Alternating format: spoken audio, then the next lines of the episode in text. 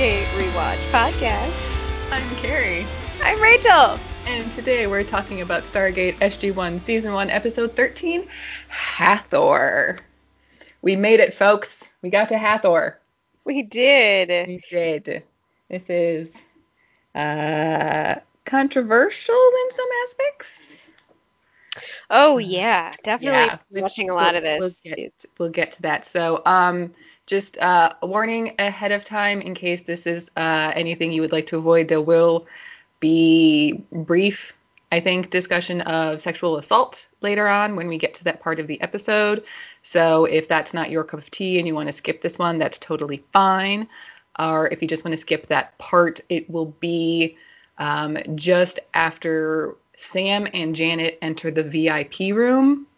Uh, so if you want to just like sort of make it to there and then skip forward a few minutes just to get over that part if you want to hear the rest of the episode, um, just want to make sure everybody's comfortable listening to whatever they want and don't want to listen to, and that you don't get surprised by anything that comes up later in this episode. So with that warning out of the way, uh, yeah.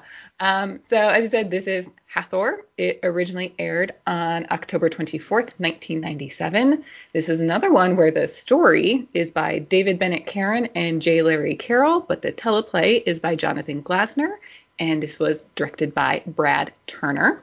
And our summary for this week the banished Goa'uld Hathor is found in an ancient sarcophagus on Earth and takes over the SGC with hopes of raising a new army against the System Lords. Yeah, it's definitely one that's there's so many things going on in this episode, and because of that, they make everything just so vague that there's so much and so little going on at the same time. Yes. That's all I have to Yeah. say about that. All right. Um, so this episode actually opens with a uh, matte painting uh, and a title card that reads Temple of the Inscriptions, Palenque, Mexico. So we're starting down in Mexico, folks. And do you know anything about the Temple of Inscriptions, Rachel?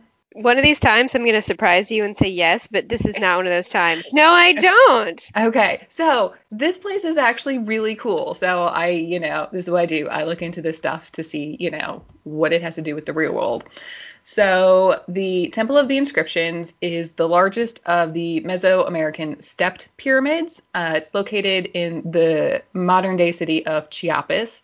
It was specifically built as a funerary mon- monument for Kinich Janab Pakal, ruler of the Palenque in the 7th century, whose reign lasted for almost 70 years. So this guy was around for a long time. A long time. So this site, though, has been very important to the study of the Maya due to the large amount of hieroglyphic texts found on tablets inside the pyramid and also on the sculptural panels that make up the like exterior what they call piers of the building which are those like vertical panels that make up the like eight sides of the pyramid the three main tablets found inside are known as the East Tablet, the Central Tablet, and the West Tablet. I'm guessing based on where in the temple they were found. Um, and the tablets emphasize the fact that events that happened in the past will occur again on the same calendar date in the future. And panels on the inside of the tomb are basically a record of Pakal's life that end with his death and the naming of Kan Bahlam II as his heir. And another really cool thing in there is Pakal's death mask, which was made entirely of jade with shells, mother of pearl, and obsidian for the eyes. Like if you go yeah. online and like Google it, it looks so cool. So Oh man. Yeah. yeah, this is this is a very uh, important place for stuff, and yeah, For stuff Go- and things. for stuff and things. Yes, Oh, both good. Okay. both stuff and things. Mhm. Yes. So yeah, go look it up, people. It's really cool. In the show, some who we assume to be archaeologists enter a chamber in this pyramid, and they find a Goa'uld sarcophagus, and they start cleaning it off and find Egyptian hieroglyphs. What? Well, in and they start freaking out. What? Yes. Because how slash why are there Egyptian hieroglyphs in a Mayan temple? And so the guy mentioned he once read an article by a young archaeologist named, um, oh, what was his name? Oh yeah, Daniel Jackson, who was laughed out of academia for his theories about the cross pollination of ancient cultures. And the woman says she recognizes one of the pictographs as the goddess Hathor. So the man reaches out, and so the pictograph is like her head with horns and the sun in it, which is sort of Hathor's typical depictment was like a woman with cow horns and then the sun, sort of between the horns. Reaches out and like turns the pictograph, like grabs the sun and kind of like turns it to the side, and the sarcophagus opens, revealing a woman with perfectly manicured fingernails who sits up and asks where Ra is. And the the archaeologists are, of course, very confused because what, what do you mean? Where's Ra? Ra's a myth. And she doesn't like that, so she blasts them with her hand device, and they just go flying against the wall. Cut to Cheyenne Mountain, and uh-huh. Hathor's sarcophagus has apparently been sent to the SGC, and it's sitting in the gate room. According to Daniel, like why it's there, Dr. Kleinhaus, who's guy from the temple, and his associates who were inside the temple with him were brutally killed. And those that were outside the temple, though, were spared. And those guys recognized the significance of an Egyptian artifact in a Mayan temple and managed to track Daniel down and send it to him somehow. So how long do you think or what's the time difference between the the intro scene to when they get the sarcophagus over to the SGC? I mean, it's got to be a couple weeks at least. Like this didn't happen overnight. I because so. A, it's really fucking big. B, it's in a different country. Mm-hmm. So there's the whole why don't they just leave it with the Mexicans and ask Daniel to come to Mexico? Like, you know, all that stuff to work out. So, so. in that case, I like to imagine to myself, so that means that Hathor was like wandering around Earth for a couple weeks. I mean, we'll get to that in a minute. so, yeah, so the, sar- the sarcophagus is there in the gate room, and Jack says he recognizes it as the thing on Ra's ship, and Daniel's like, yeah, it's the thing that brought me and Sha're back from the dead. And Hammond is somehow confused about this, and I'm not sure why. Like, does he think it's the sarcophagus from Ra's ship? Hammond's like, but how is it here on Earth? It's like, well, there's more than one Goa'uld, as we now know. So I just, I guess I don't quite understand what Hammond is confused about. I think it's just, he's probably just confused that there are any remaining Goa'uld technologies or artifacts or things still here. Like they, I would think he would assume they would have taken everything with them. Okay. Got. Okay. Yeah. That does make sense.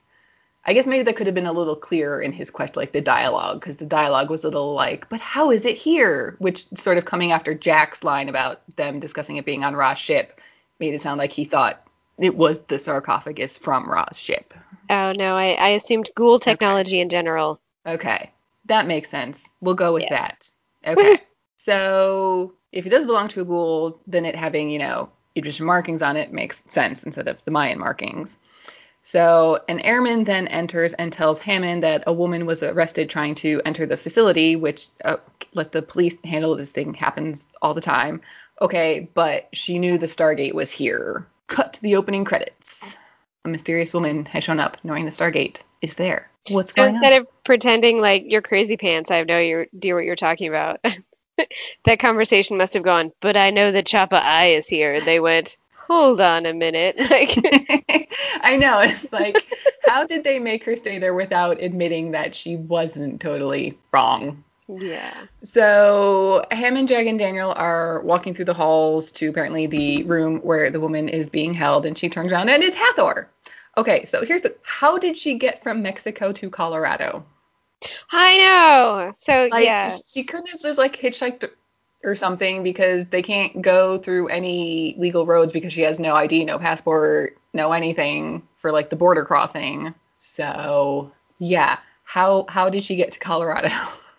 Well, I'm imagining that she obviously had the ability to ma- manipulate people into smuggling her where she needed to go, but I'm having more fun imagining her in like modern day technology of like I'm gonna go get a manicure, I'm gonna go get my hair cut, I'm gonna yeah. this this chick needs some work Yeah. And like and like I know the Goa'uld had I know like the Goa'uld had technology and stuff, but like she's never seen a car before. right. And like how did she know how to tell them where to go? So did she just say like go that way and point in the general direction of Colorado? Like there's a lot of logistics and even in the sort of, you know, mind whammy controls that she has, there's still a lot of unanswered questions about how she made it from point A to point B.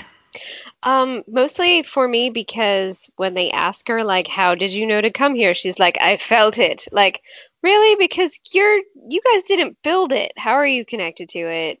It's yeah. not it's not at all something that is that is actually yours. Yeah. That just makes Yeah. no sense. No. So, but well, she's there. So, okay. This Um, is another this is definitely one of those scenes where it's like just vague enough to be like, go with it. I felt it. I felt its presence. We'll go with that one. Okay. Mhm. So she actually somebody like put a coat on her because she was apparently too scantily dressed before, or maybe she got cold. I don't know. Um, and she's also been bound. It was hard to tell if it was actually handcuffs or like a zip tie thing, because I don't know. But anyway, her hands are bound behind her back for some reason. Uh, so Hammond introduces himself and she introduces herself using the royal we. We are Hathor. Daniel, of course, knows who she is and tells uh, Hammond and Jack that she's the goddess of fertility, inebriety, and music. Or as Jack says, sex, drugs, and rock and roll. Yeah. so Daniel asks Hammond if the cuffs are really necessary, and Hammond gives him the okay to remove them. And Hathor goes to kiss Daniel's hand in thanks, but instead blows this like pinkish purplish mist onto him. So something is afoot with Hathor.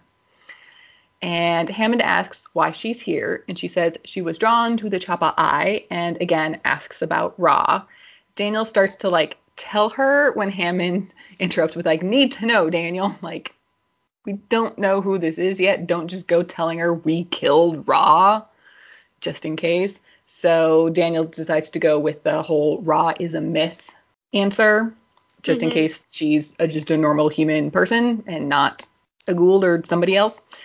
So Jack then asks why she thinks the Chappa'ai is here, and she says the Chappa'ai is what gave power to her father and husband, because uh, according to Daniel, Hathor is both the daughter and wife of Ra, and so she is the mother of all pharaohs. So I looked into this whole daughter and wife of Ra thing because you know Egyptian mythology, gods and goddesses, there's a whole you know whole bunch of weird wacky stuff. So maybe not so out there, but like what does that really mean for this? So there's sort of two differing theories about why slash how uh, Hathor is known as the daughter and wife of Ra. Um, the first one uh, relates that relationship to the cycle of the sun.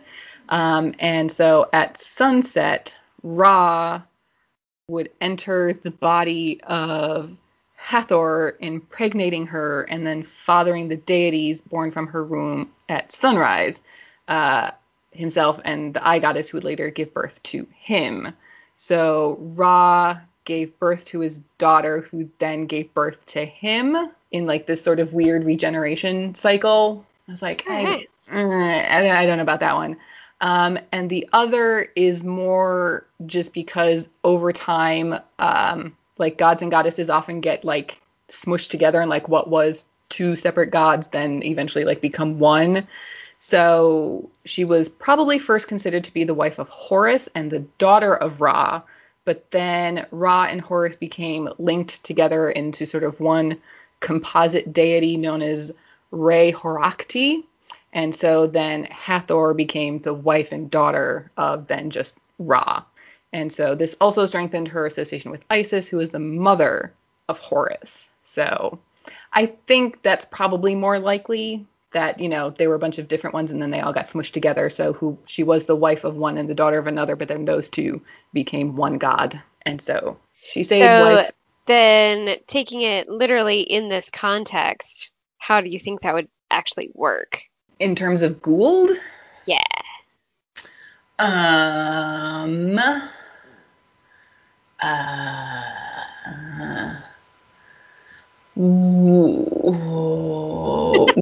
Maybe. I- I have broken her brain. May okay. Well, so we learn in this episode how the Goa'uld reproduce.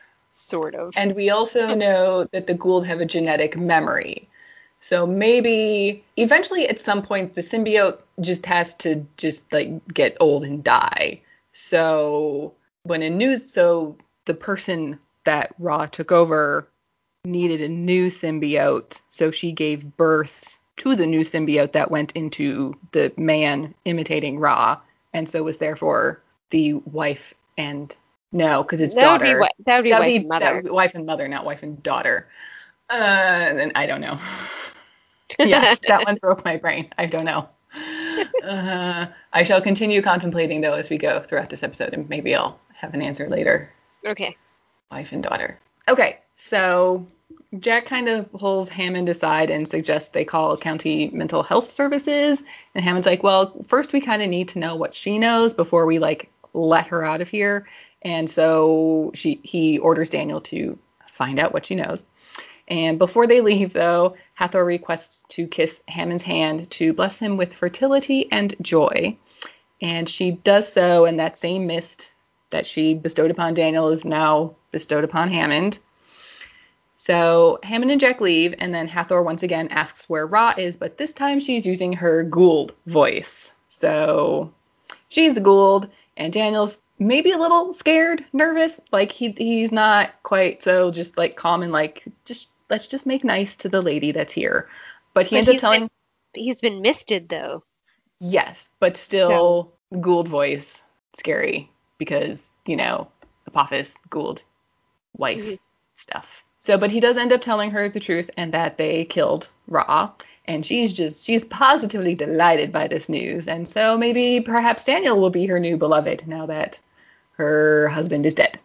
So she like takes the jacket off. I always find that funny when they do that in TV shows where they're like, ah, my other person is gone. Maybe you will be my new person. Like, hey, guy who's standing here. I choose you. You're, you're going to be my new one and only because you're in the room. yeah. Right. I mean, at least this time Daniel was kind of responsible for the death of Ra, so you know. True, but I just love that when they do that in shows. Yeah. You're going to be my new person because you're standing here. yes. So, but then she like takes her jacket off, revealing her apparently too revealing dress from before, um, and like beckons Daniel to her, and then she just full on kisses him, and there's more mist. So, yes, their shenanigans are afoot with Hathor here. So we cut to the briefing room uh, where we have Hammond, Jack, Sam, and Teal'c, and Jack seems to be arguing for like just letting her go because who would believe her? If she was wandering around rambling about a Chappa'ai anyway. And Teal'c argues back that that's not really the point. The point is that how does she even know what the Stargate is in the first place? How does she even know this is the thing that exists? Which, I mean, good point, Teal'c, hmm because it's supposed to be super top secret. So how does she know this thing is even a thing? So Daniel comes into the briefing room and tells them that she's a Goa'uld. But how could there be another Goa'uld here on Earth? Because she didn't come through the gate, because we would have known. It's like, well, no. She's apparently just been here on Earth in that sarcophagus for 2,000 years or so. And she apparently feels indebted to them for killing Ra, who she was trying to stop from enslaving the Earth. And Daniel says she was always a friend to humanity and that now she wants to help them defeat Apophis and the other evil Goa'uld. And Daniel wants her to come down and debrief them, but uh, no, no, no, mm-mm. Uh, so Daniel walks up to Hammond and sort of beseeches Hammond to let her come down, and we see that mist in like Daniel's eyes. So apparently Daniel now has some kind of power like Hathor did because Hammond agrees and orders Hathor to be brought down from whatever room she's in to the briefing room. That's the only time we see that happen. That effect Yeah. Yeah. of someone else having like misty pink eyes, Yes. which I thought a- was interesting. Yes. It's a little weird that it doesn't come up ever again. Eh, Yeah. Um, so Sam and Jack are very much against this, and Teal'c's not buying it either. He's never met a good Goa'uld. And then Hammond lays down the maybe that's because you served the wrong one. Mm. Oh, okay. All right, Hammond. You all right. Uh, although in good news, Salmon does at least get Hammond to agree to close the blaster so she can't actually see the Stargate. So point for Sam. So Hathor comes in and asks for water, and Hammond orders Jack to get her a glass of water, and Jack's like, okay, I guess I'm gonna do that because superior officer, all right. So Hathor thanks him for killing Ra, and Jack gets the mist treatment now too.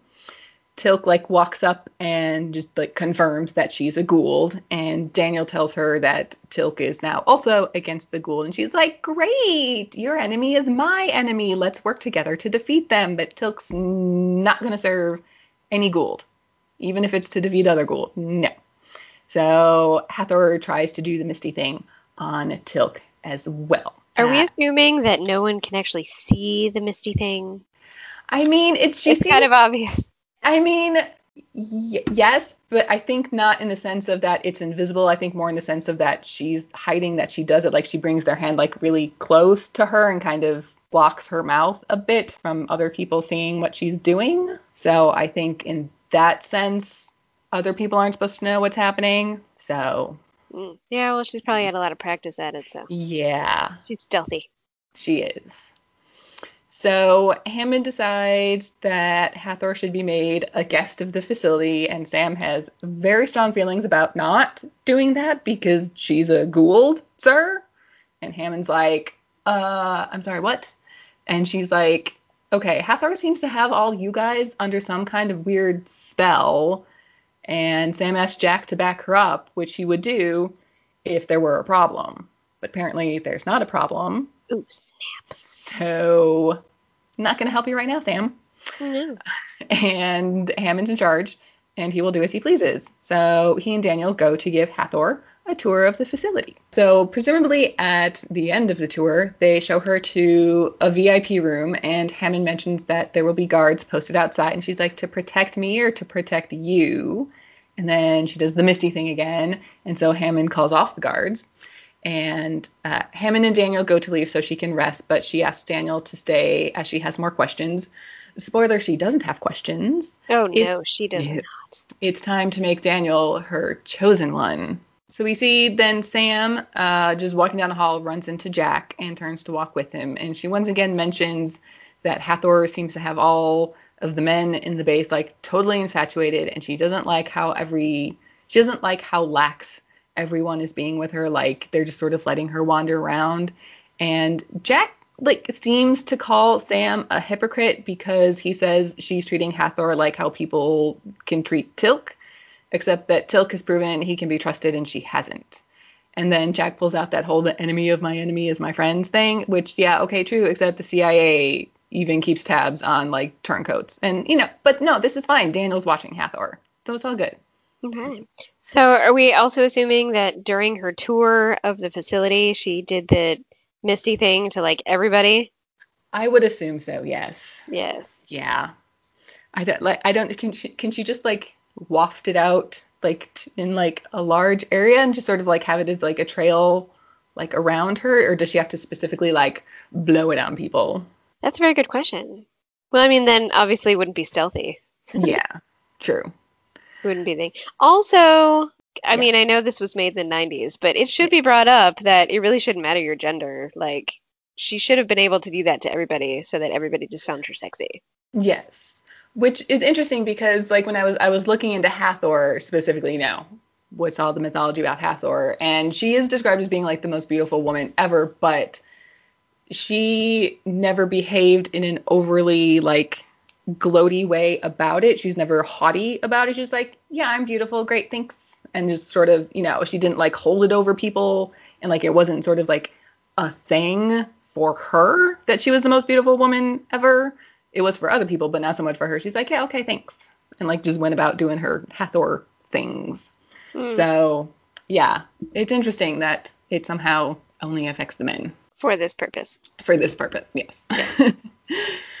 um, so Daniel and Hathor then enter the gate room where the sarcophagus still is because it's apparently the only room big enough to hold it here. I don't know. It seems weird that like the, sarcoph- the sarcophagus is in the gate room. Is exactly where they don't want her to be. I know. Saying this is where we don't want you to be.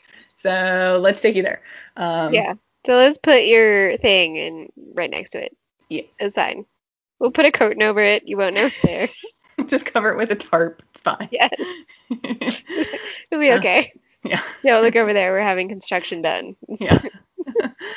um, so Hathor asks Daniel like what questions he has for her, and he just basically seems like completely infatuated and sort of agog that this woman who was the most beautiful woman in the history of ever is like with him and like has chosen him to be her chosen one. And then um, Hathor walks up the ramp and kind of like creepily like whispers at the gate, like it was kind of I don't know. It was a little creepy. Like soon we will take over the world again. Soon I, it was I don't know. It was kind of creepy. It was very weird. But you know, she's a Goa'uld. They do creepy things. So hmm yeah. So she then tells Daniel that she is the mother of all gods, and Daniel kind of just goes yes, and then looks very confused. Is like, but wait, what does that? What do you mean exactly? I love that. it was like, yes, you are. Yes. Wait, what? What does that mean? But what does it mean? Uh, and uh, well, uh, turns out Hathor's kind of like Queen Bee, and she makes all the baby Goa'uld little symbiote things. Ew. I love I love how they never actually I mean they don't really need to because why? But Yeah. it's kind of one of those things where you're like you still have so many questions, but do you really Yeah. want them answered? Not really. No. Therefore, we're just going to skim over this entirely and just say I make the babies. Yes. Oh, okay. And yeah, there there is a future episode. I think it's season six that kind of contradicts this, although not completely because it's a slightly different thing, but it's close enough that. eh, so it's like eh, we'll have to keep this in mind when we get to that episode, um, because yeah, Goa'uld reproduction. How does it work? We don't know. It, it just it does not make sense No.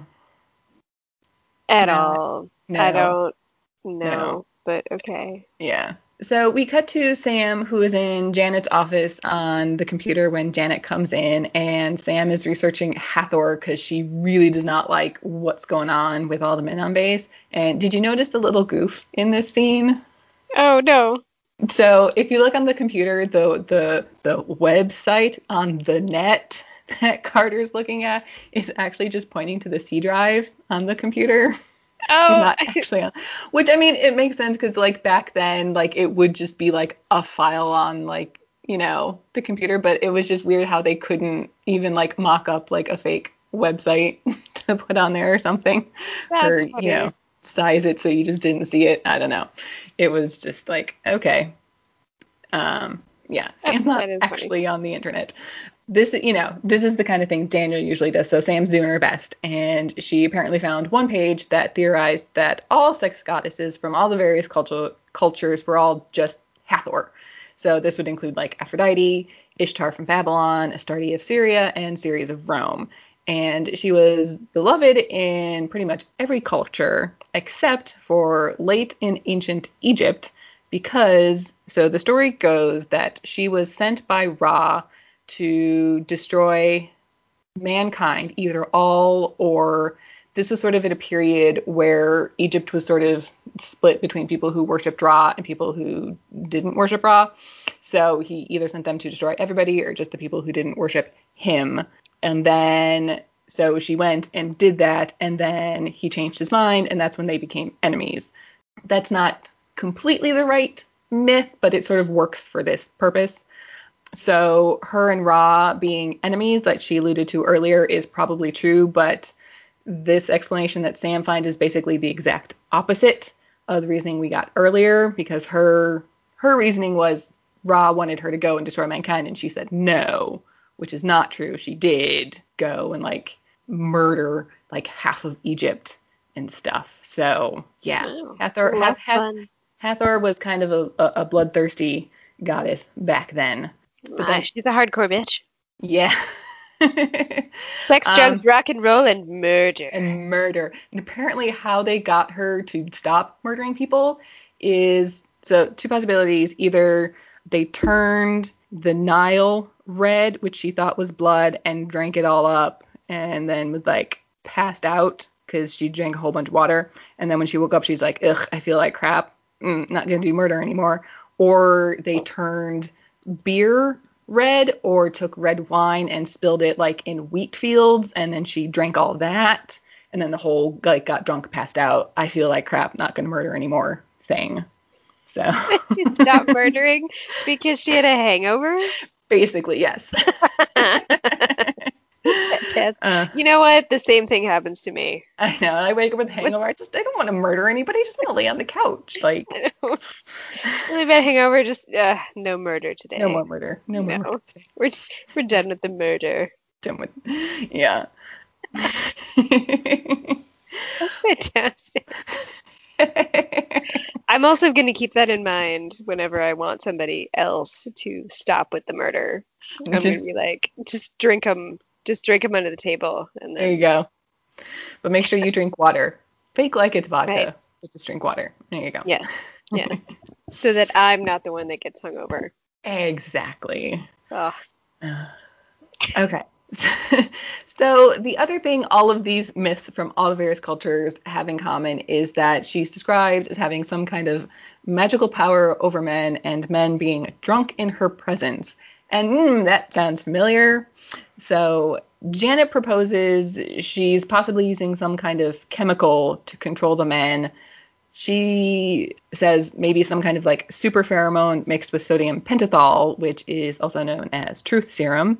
And Sam's like, great, can we like get an antidote? And she's like, it would take years to make an antidote for that. So Sam's like, well, I guess we just have to neutralize her. guess we just have to take out that bitch. Gotta take her out. Don't mind if we do. Yeah.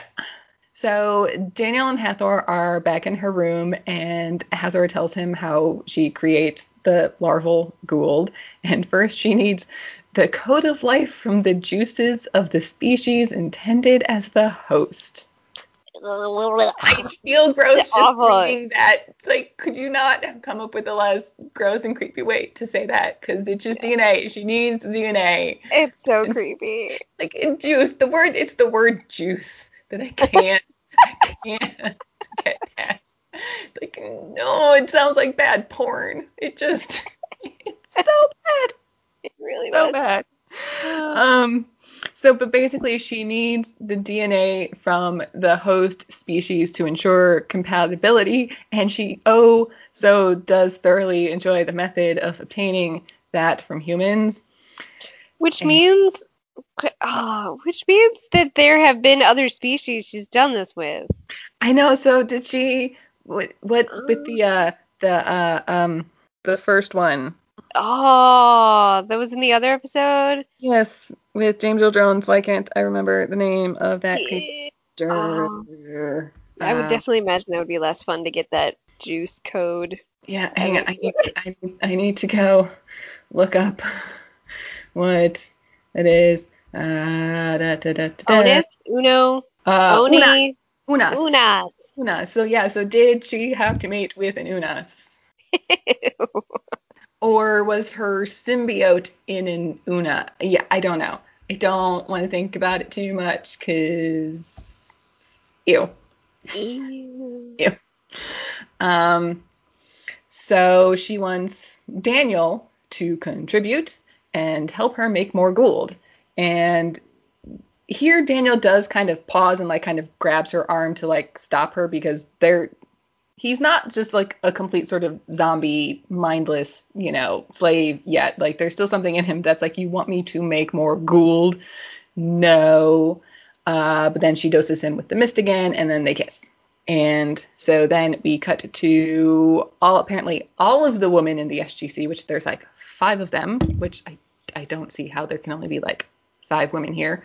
Um, but they're all dressed in like BDUs and Sam's passing out guns because it's time to take Hathor down because they just bad things are happening. They can't let it go on. So Teal'c finds them and Sam at first like, you know, turns her gun on him because, you know, he's a man.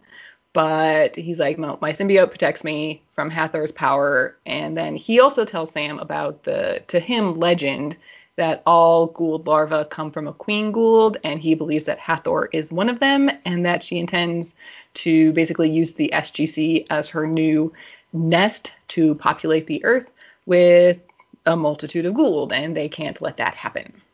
Which really would have been a really good piece of information to say the first time they met her. Yeah. like way back in the briefing room when like, you know, Jack and Hammond came back after like leaving Daniel with her. But well, I guess they didn't know she was a Goa'uld then.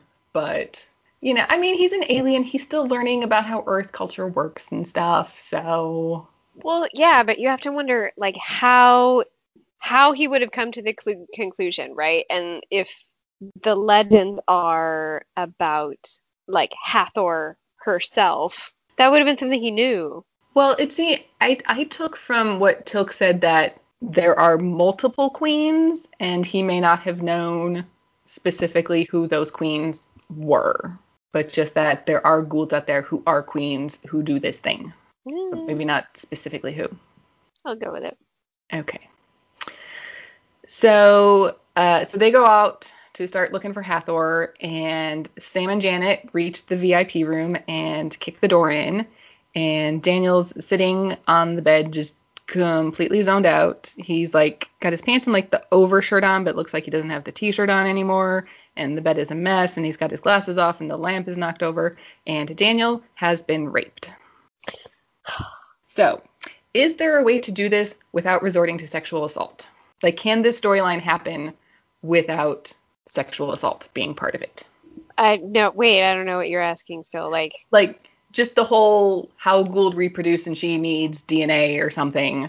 Just just the whole sort of legend myth of how Goa'uld reproduce. Well, I'm sure, yes, I'm sure, but like I'm gonna go ahead and say that the Goa'uld don't really care about yeah. consented free will. right. Being that their entire purpose is to enslave, uh, yeah. so I'm gonna go ahead and say that that that was not really her uh, agenda of to oh yes let's make sure this woman actually wants to do this. No she didn't care. Okay. From a general just storytelling tv show script perspective is there anything they could have done differently to not make daniel have been raped? Uh, well and to take the storyline where it went i don't think so. I don't think because i don't think there's a way that she could have convinced him it was a good idea. True. Yes this is why I don't like the how Goa'uld reproduced storyline because I mean, really, in order to make it not about sexual assault, it would have been that like somewhere between Mexico and Colorado, she found some dude in a bar. There you go. True. Yes. That that is all you would have needed. Right. She didn't even have to tell him anything. Right. Just yeah, hook up with a guy in like Arizona or something. Okay. So Sam tries to ask if he's okay, but he's just like totally non-responsive. And okay, question: Why doesn't Janet come in and like at least like look at him briefly? Janet's doctor. Something has obviously happened to Daniel. Where is the doctor in this? True. You know. But then one of the other women comes in and says that Hathor was seen going into the locker room.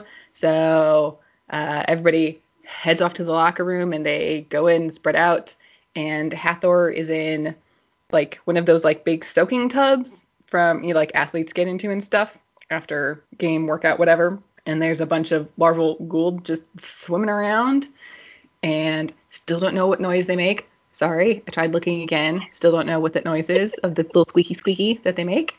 Did it confirm uh, for you of the animals that you picked? I think so, because I mean it sounds the same. So I'm gonna say what I said last time is my best shot. Do you remember what you said last time? Because I do not. I said dolphin, hamster, and a bird of some kind. I think I didn't specify the bird. I think I just said a bird. I think I said dolphin, mouse, rabbit. Yeah, I remember you had rabbit in there somewhere. so anyway, so Hathor opens her eyes and says Rintel knock.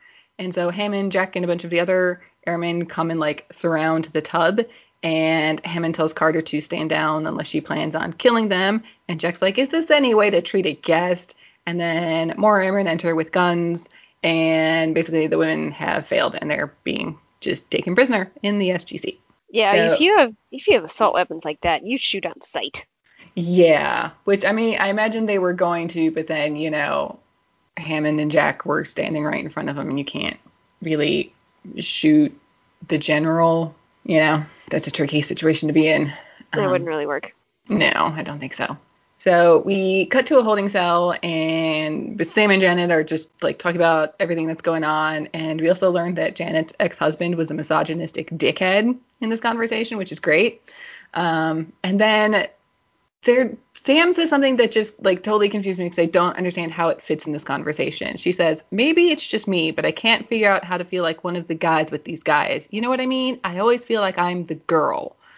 which nothing in this episode, nothing in this conversation, these scenes has anything to do with Sam fitting into the team of guys as the girl. Was it a guy that wrote the script or a girl? I don't remember what you It was a said at guy.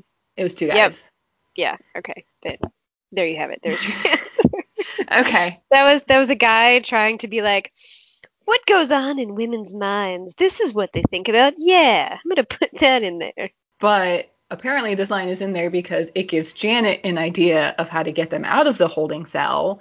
So if the mind whammy thing that Hathor is doing to all the men is pheromone based, then she's making all of the men libidinous.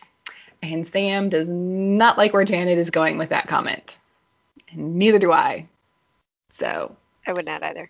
know, just in case you don't know, libidinous means horny. She's making all the guys horny. So that's what's happening on the base. Um, so then Jack enters Hathor's room and he has some questions for her because he's all out of whack and that's not normal. So it seems like the whole mind whammy thing wears off after a while, especially because we do see her like redosing people. So it seems to be kind of like wearing off of Jack a little bit and he's recognizing that something's a little off here. But she manages to like deflect his questions and mentions again about how Jack is the one who killed Ra and she's so grateful and she must give him a great honor and she does the whole mist thing again and starts unbuttoning his shirt and then she also pulls off her like overdress thing because apparently she's wearing like multiple layers of stuff and we see this like large glowing jewel on her stomach, her belly, and she pulls Jack like real close, like hugs him real tight, and he looks like he's in pain, but soon he will cherish the good health and long life that comes with being Hathor's first new Jaffa. And Jack like pulls back, and yeah, he's got he Jack's got the Goa'uld pouch thing now. Uh, what the fuck? Kelly and other was one of those things where they're like, it's it's every time something like this happens, it just reminds me of the thing that they say like in Star Trek when they wanted to make people go from here to out there, and they were like, well, just beam them, just just warp them from here to there, just they disappear here and they go there, and like, and so that is how they came up with like the transporting. yep. and that just seems like that's everything that they come up with is with this like well how do we actually have it where they turn into jaffa? Well there's this device and you push it on your stomach and meh there you go. But the thing is that like isn't it still that these Goa'uld are using technology that isn't theirs that doesn't belong to them? I mean, I guess I'm figuring at some point some stuff is Goa'uld technology. Like they scavenged so much from the ancients and everybody that they eventually had to like cobble stuff together that was their own. Like I like I don't think the ancients have a device that will turn people into Jaffa. Like what makes it weird you know. So like there's a are there Goa'uld scientists that are like like we have here on Earth, like that are like just tinkering with various ancient technologies that they find around the galaxy and like taking shit apart and seeing how they can put it back together and do other things with it. i mean that would have at least been something Yeah. That would be can we have that spin off? Can we have the Goa'uld scientist spin off of like, you know, just people out tinkering like like I uh I don't know, Ba'al comes in and like gives them something. He's like, here we found this. What does it do? And then it's just like you know, episodes of them tearing it apart and pushing buttons and just being like, oh whoops, Timmy blew up again. I would watch that. Stargate writers, go. Let's go. Come on, Brad. Right? Make that make that series for spin-off. us. New spin-off. I would watch that one. Yeah, I actually really would watch that. Why why has nobody thought of this before? Why has nobody thought of this before? Come on, people. I'm a genius. Hire me. I'll write it. Of the whole three people listening to this, yes. the one of you that has brilliant contacts in Hollywood. If you want the Goa'uld Scientist series, tweet at Brad Wright and let him know. uh, no, don't don't do that. Don't. No, I'm kidding. All right. So uh, back in the holding cell, it seems the women are getting ready to do whatever they're going to do, and Sam's like, "Well, sedu- seduction techniques weren't part of any of the training manuals that she read." Uh, so basically, the women are going to seduce the men, standing guard, in order to subdue them, so that they can get out and try and save everyone. So they do the whole, "Oh, officer, come here! There, you've got a, you've got five very lonely women in this cell, and it's, so, it's so cringe. It's, ugh. Again, men wrote this episode. Yeah. Yeah. Um so like a couple of the women start actually like making out with the guys and then the other ones just like basically knock everybody out. And so, yay, the women have succeeded and head out of the room taking like their weapons with them, but another airman catches them in the hall. He gets clubbed in the back of the head, and then Hammond shows up and catches them, and then Sam knocks him out, and there goes her career. But uh, Sam gets the keys and frees Teal'c, and so Sam, Janet, and Teal'c go to head back to the locker room to get to Hathor while the other women secure all of the people that they have now knocked unconscious in the hall of the SGC. And then we get a little funny thing where they get to the locker room and Sam's like, me and Teal'c will take the lead. And Jack's like, great. And Sam's like, okay, we'll go on three. And she goes, one. And then Teal'c just goes. because he's like, why, why are we just go? Yep. Um, so we get into the locker room and Jack is kind of just like laying in a heap on the floor next to the tub of Baby Goa'uld, where the film is then shown in reverse and Hathor gets out of the tub but is completely dry, which is kind of cool, but I don't understand. I don't know what, why that had, why, like, what does that mean? What, like, what the purpose of I that? don't know. They just they thought it would look cool, and they didn't want her walking on walking around wet for the rest of the scene. I suppose. Um, so she gets out of the tub and she helps Jack up and like gets him into the tub and says that the strongest of the Goa'uld will find his womb and then he will be a Jaffa. Question here. So a couple weeks ago in Bloodlines, when Sam and Daniel had that symbiote they had taken from the temple and they had to implant it into Teal'c because Teal'c had given his symbiote to Rya'c. And Bra'tac goes, It's still young, but it should work. So these Goa'uld in the tub are like a couple hours old. Those symbiotes, I'm imagining, were weeks, possibly months old. So if that Goa'uld from Bloodlines was too young to be implanted into Jaffa, how is a symbiote that's like a couple hours old not too young? Well, maybe that's why she said the strongest one will find you. I guess. But yes, But- that makes no sense. No, this is they forgot what they wrote three Yep. episodes ago, kind of thing. Yep. Yep. Hathor then leaves the locker room and Teal'c goes to get Jack out of the tub and they lay him down on the bench and Janet reaches into the little pouch to see if there's a symbiote in there yet. Ew, gross, but luckily no. Jack's fine, but also Jack now doesn't have an immune system, so he needs a Goa'uld larva or he's going to die. So Sam, Janet, and Teal'c, who is now carrying Jack, are making their way through the SGC. And Janet's like, we need to take him to the infirmary. And Teal'c's like, but you don't have anything that can help him, right? And she's like, well, no, but we can make him comfortable. And she, and then Teal'c goes, well, the Goa'uld have technology that can help him. So off to the sarcophagus they go. Ta-da! So, yay. So they get Jack inside, and then once it's fully closed, airmen enter the gate room and start firing. Janet and Teal'c get hit and look like just like, you know, on the arm, nowhere where they're like in danger of dying or anything. And then Hathor comes in and yells at them to stop because they're firing weapons like at the sarcophagus, which is not a good thing. Uh, the sarcophagus opens. Jack wakes up and seems to just be back to his old self, like he has no idea what's going on. And Hathor like goes to shoot him with the hand device, but he manages to get out of the way just in time, and so the blast just hits the sarcophagus. And Hathor leaves with the other airmen as the sarcophagus starts making this like whining noise, like it's powering up, and that's not a good noise. So uh, everybody out. And then the sarcophagus explodes. Kabloo. No more sarcophagus, unfortunately. Right next to the gate, too. I know. Which Naquadah is a very volatile like mineral. Like the Stargate probably should have blown up too, but I guess movie we'll magic. Movie magic.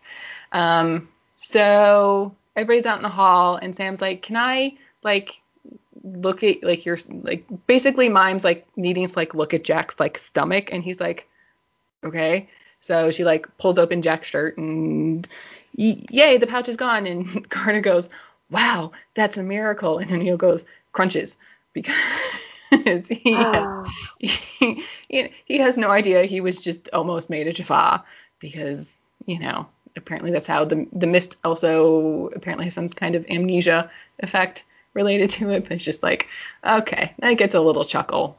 So Jack orders Janet and Teal'c to go to the infirmary to get themselves patched up while he and Sam go after Hathor, which that's going to be a difficult task because they can't really shoot their own men. And Sam's like, yeah, there weren't any tranquilizers in the armory, but apparently there's a backup supply of tranquilizers in Lockup C.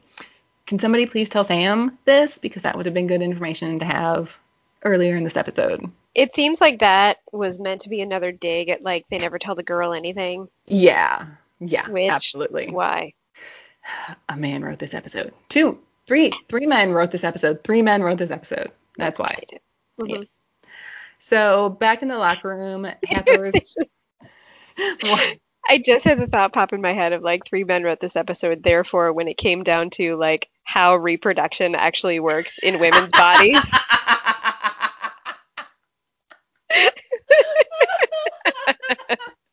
they were just like, I don't know, babies. She gets in a tub. what, your wife didn't give birth in a tub? Mine did. Like when it came down to actually describing or figuring out how any of this reproductive process actually worked, all the dudes were like, I don't know. She, uh, uh, just yeah, just be vague. It's fine. It explains so much. It explains so much. Yes. Uh, okay, so back in the locker room, Hathor's back in the tub, and Daniel's sort of sitting there, just like gazing, like adoringly at her. And Hathor wants Sam to pay with her life for what she's done, and Daniel pleads for mercy. And then Sam and Jack come in and start firing tranquilizers at all of the men who are sort of standing guard, but not at Daniel.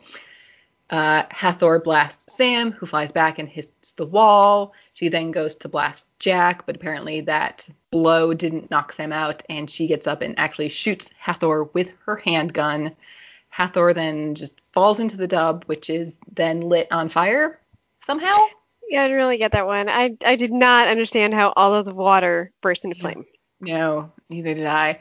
Daniel just screams no, and then Sam and Jack drag all of like the unconscious airmen out because it, there's now like smoke everywhere, and we see Hathor climb out of the tub and leave the room. Every time I watch this episode, I'm never sure if we're actually supposed to see that happen. Like, are we supposed to know that Hathor got out of the tub and left the room? Or is it supposed to be then like a surprise when she shows up like five minutes later in the gate room? I, I, I think it's supposed to be one of those things. I think you are, but like you have to pay attention because I, I, think it's one of those things where like if they go to the scene straight where she's like in the other room, everyone will be like, "Oh my god, wait, how did she get there? I thought she was in the tub." So it's one of those things where you go back and you watch and go, "Aha, she okay. did get out of the tub. So I think okay. you are, but you're supposed to have to pay attention. Okay. It's just I don't know. It's shot weird. Like I think it could have been shot better to make that more clear that oh, she's not dead. Watch she's sneaking. I don't know. It's just it never really sort of worked for me with what mm. we're supposed to sort of take away from you know that whole little bit there. But um two more women come in and they put out the fire with fire extinguishers when the unauthorized gate activation alarm starts going off. How does she know how to use the gate? There's no there's know. no dial home thingy like No, how does anyone know how to use the computer? don't know. I don't know. How does she have a key card to get into the gate room? To get into anywhere? Uh, These are these are all things that she learned on her way from Mexico to Colorado. apparently. So Jack and Sam run into the control room and open the blast shield. And hey, guess what? It's Hathor. She's dialed Chulak and just like gets to the gate and goes away. And Sam's like, we got to go after her. And Jack's like, we will eventually. And then uh, apparently Daniel's in the control room too with them. I, I, I didn't see him go with them, but okay. And he seems to sort of suddenly snap out of whatever haze he was in. And Sam's like, well, apparently proximity is required to like keep control. And Jack and Daniel are like, what? What do you? They have no clue what she's talking about. None. So uh, this is gonna be an interesting debrief once everything's like cleaned up later. So uh, back in the locker room, Sam is helping Janet get some samples of the now burned and melted Goa'uld larva because like Janet's got an arm in the sling because she was hit in the shoulder.